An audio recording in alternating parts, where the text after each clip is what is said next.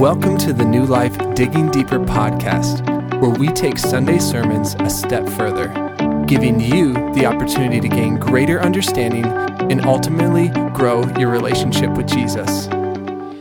Hey, welcome everyone for joining us on the Digging Deeper podcast. I'm excited. I'm joined here today by Mr. Kirk Bode. Hello. Yeah, we're glad to have you, Kirk. And Kirk has been involved here at New Life for a long time. Um, he was one of the he was a part of the team that first started New Life actually, and we were just so lucky that we had him this past weekend. And yeah, we're just excited to have you here, Kirk. Appreciate you. Well, it's a, it was a good experience for me to talk about the Ten Commandments, uh, as known as the law, and that's what my profession has been for like 45 years. Uh, so to look at God's law, uh, how different it is from the laws that we have on the books that I've been dealing with for so many years. Yeah. So Kirk preached on the Ten Commandments this past weekend, and something you had said in preaching team a few times is you're just like, man, I've heard so many Ten Commandments sermons, and you're like, how can I find a new perspective on it, and so that people can re- view it and receive it in a different kind of way. So ultimately, where do you think you kind of landed with that new perspective to try to give people? Yeah, because in the past I've taught classes and I've even given a sermon on some of the Ten Commandments. And I've always viewed it as really an ethical thing, how to behave. Um, and the approach that we had during this sermon series was about your identity in Christ. And I wanted it to be a challenge to me personally to get away from the ethical side of it, which it has its components, but also about God, about our relationship with God, and what He thinks of us. So we chose to go not just about the Ten Commandments, but about all the circumstances surrounding how God gave the Ten Commandments to the people of Israel. Yeah, that's awesome. And we've been talking about the tagline of our series is "Their story is our story," and it was really um, refreshing to have a different view than I had really heard of. And it's it's kind of one of those things where it's like we know in our hearts that's how we should view it, but as humans, when we see law, we're like, "Oh, that's the thing I need right. to do," and I I bristle at it. Versus how can I allow God to work in my heart to be a person that lives that out? Right. And I feel like ultimately you did land there, and that was really great. So. Yeah, when you look at the, we tend to go right into the listing of the Ten Commandments, and right before that is where God really addresses the people and kind of gives the purpose of the Ten Commandments. Mm. Uh, right off, right off the bat. Right. Um, as and he shows why he gave it, what kind of God he is, and why he would give them uh, these rules to follow. Um, so really, it's a different perspective to learn about God, uh, the God that gave us the Ten Commandments, learn what He expects of us, and learn His attitude toward us, mm-hmm. uh, which I found to be fascinating. Yeah, absolutely. Um, you had just said there that you've taught classes and spoke before on it, and I've heard multiple times from different guys who have been on stage and people who have been speaking that like what the Holy Spirit does to you during the week and reveals to you something different than what you saw before. Maybe when you taught the classes before. Do you feel like this time when you gave this sermon that there was something that God spoke to you a little bit differently? Uh, yes, as we as we read the part that is right before the Ten Commandments, where God uh, calls Mo- Moses to the mountain and he tells them to address the people of Israel, and he says, uh, that uh, if you will obey my voice and keep my covenant, you will be my treasured possession among all the peoples, for all the earth is mine, and you shall be to me a kingdom of priests and a holy nation. And I don't remember reading that before about when he says, My treasured possession, uh, you are a kingdom of mm, priests yeah. And a holy nation. And, and then when I read that, I, I was immediately thought, isn't there something in the New Testament about that? Mm. And that's when I happened on second the first in, or first Peter 2 9, which says, You are a chosen race, a royal priesthood, a holy nation, a people for his own possession. So when you put those two passages side by side, it's like a mirror. Mm-hmm. And and I, I assume that in First Peter, when he's writing that, he's thinking of that Exodus passage but also it means what God is speaking to the people of Israel before the Ten Commandments is exactly what Absolutely. He's telling us today and His attitude toward us. Absolutely. And I found that uh, new in my own life. I had never mm. seen that parallel before. Yeah. And it's fantastic. Yeah. living from that place is so beautiful. And it,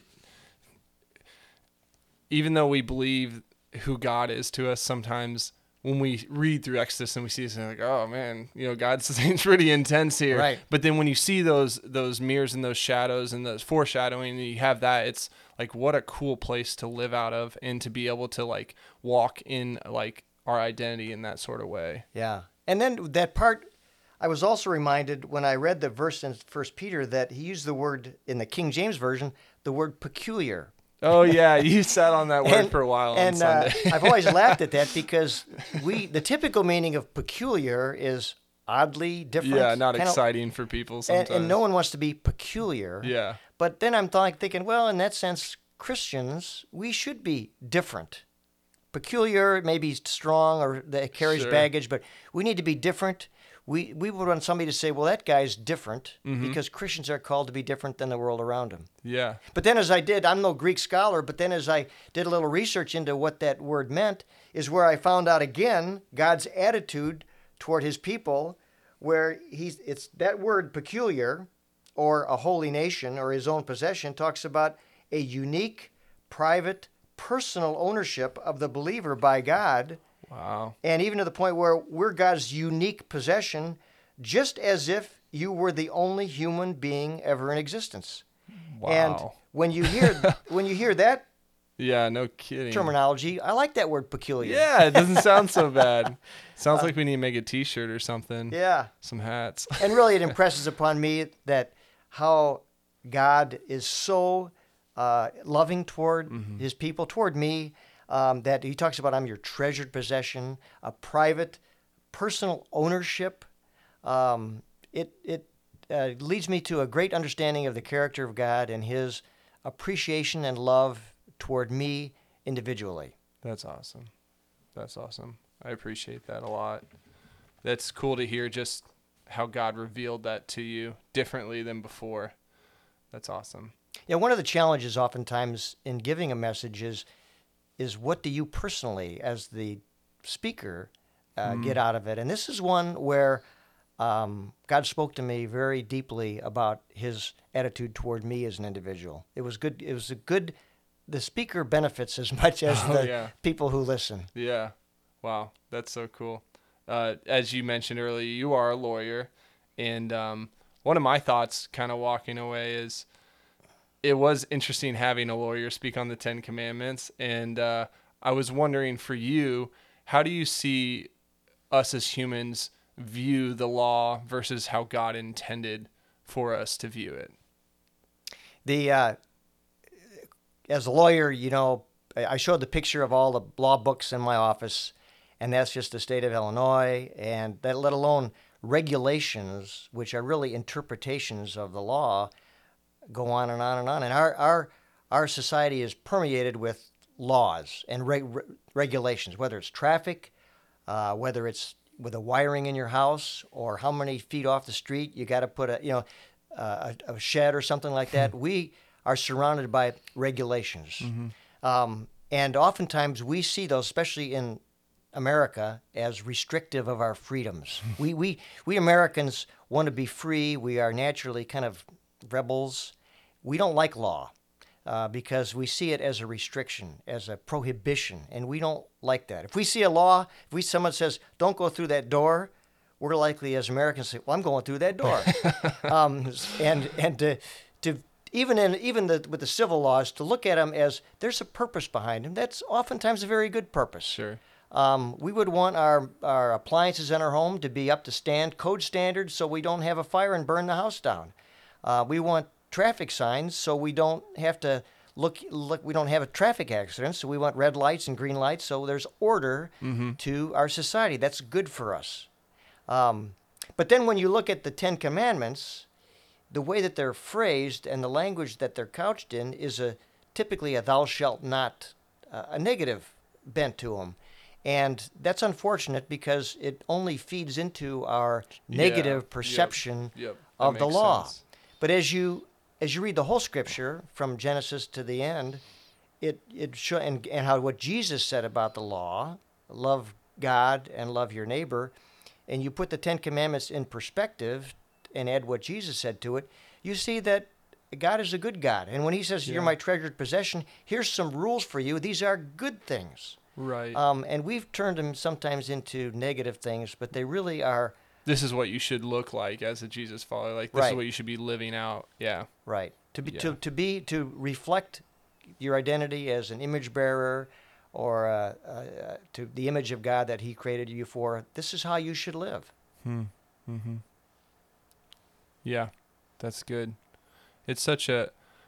All I've been able to figure out a lot in life is how much God wants us to live a little bit in tension, but also in balance of these kinds of things, right? It's like you have laws and you we were talking before this and there's some laws that we go um, you know what i'm not for sure if that's god's best and how does that work but it's it's unfortunate that not everything is just perfect and we just do all these one things like sometimes we just have to live in this tension and um that's i think where god wants us a lot Yeah. of the time And I think too, you- dependent on him As you, know? look at the civil law, you there most of the laws are for a good purpose, and but not. You, we need to be discriminating too, because laws are passed by human institutions, Sure. legislatures, and we need to we need good Christian legislature le, le- legislators. We need good judges to interpret the laws, because there are some laws on the books that uh, may not be in accord with God's law, and we need to be discriminating about that. If there's laws on the books about, for example, abortion or uh, sexual identity,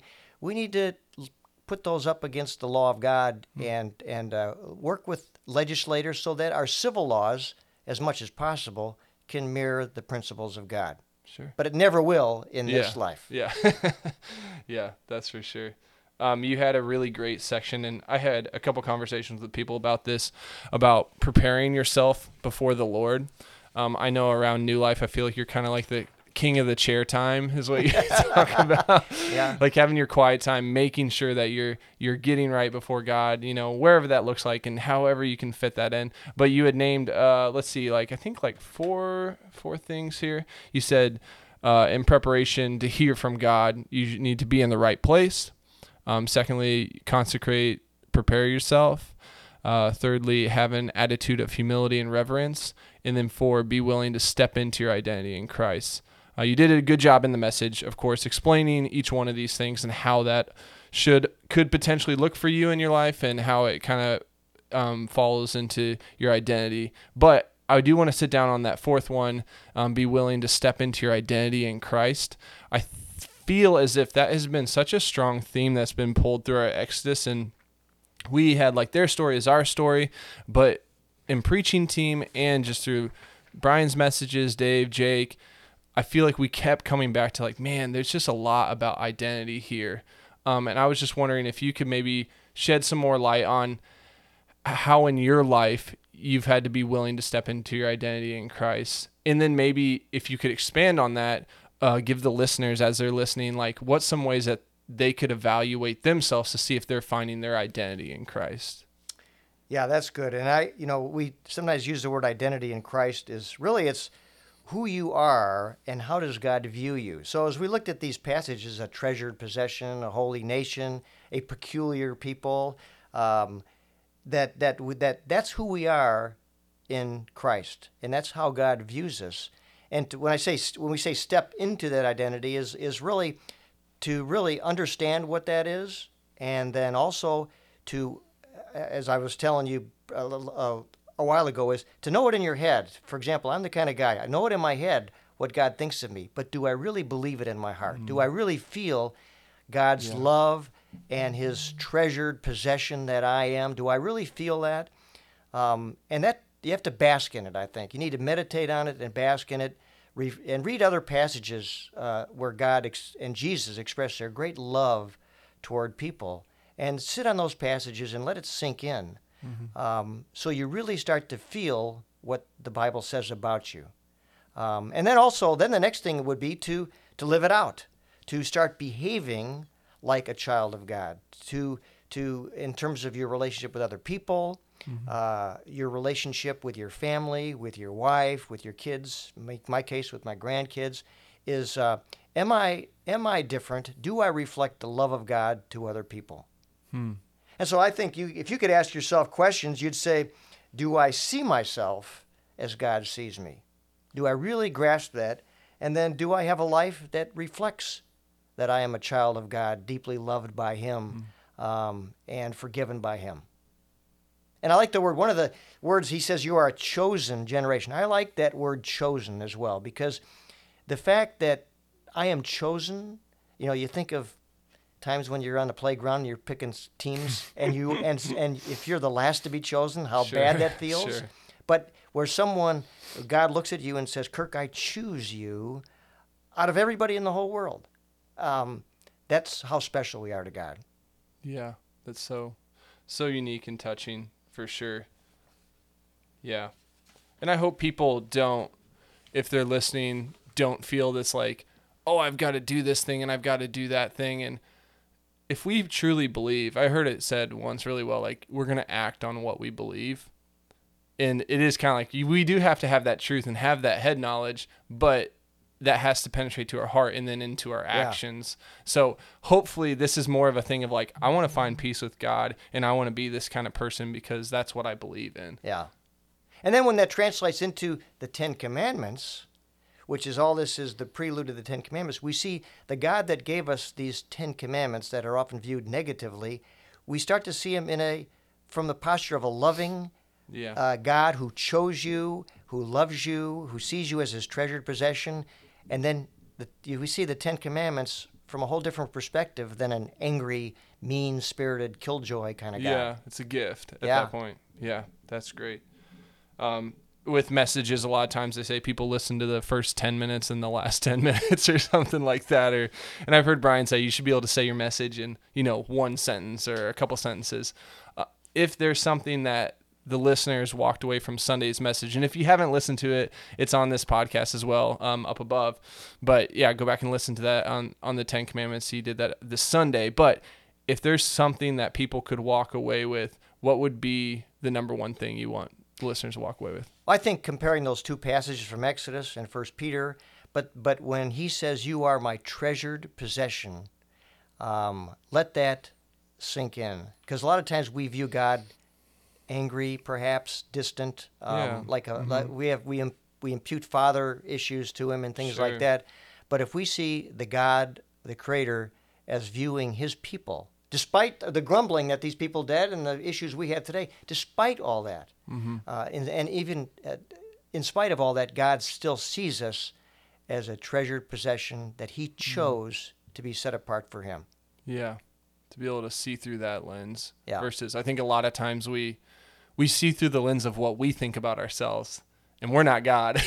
Right, right. We, we, we tend to see ourselves as our bosses and our parents and our superiors, and other people see us.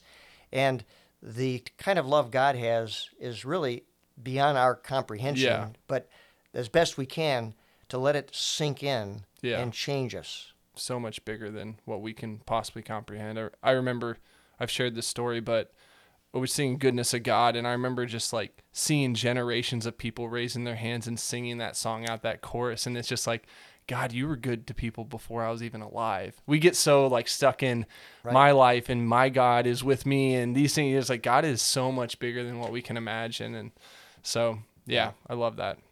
I love that. Well, thanks for being here, Kirk. Sure. Yeah, we appreciate it, and uh, I hope everyone has a great week. You want me to tell you a lawyer joke? Yeah, that'd be good to end it. What do they, what do you call uh, 25 lawyers at the bottom of the sea? A good start. Uh, all right, we'll see you next week, guys.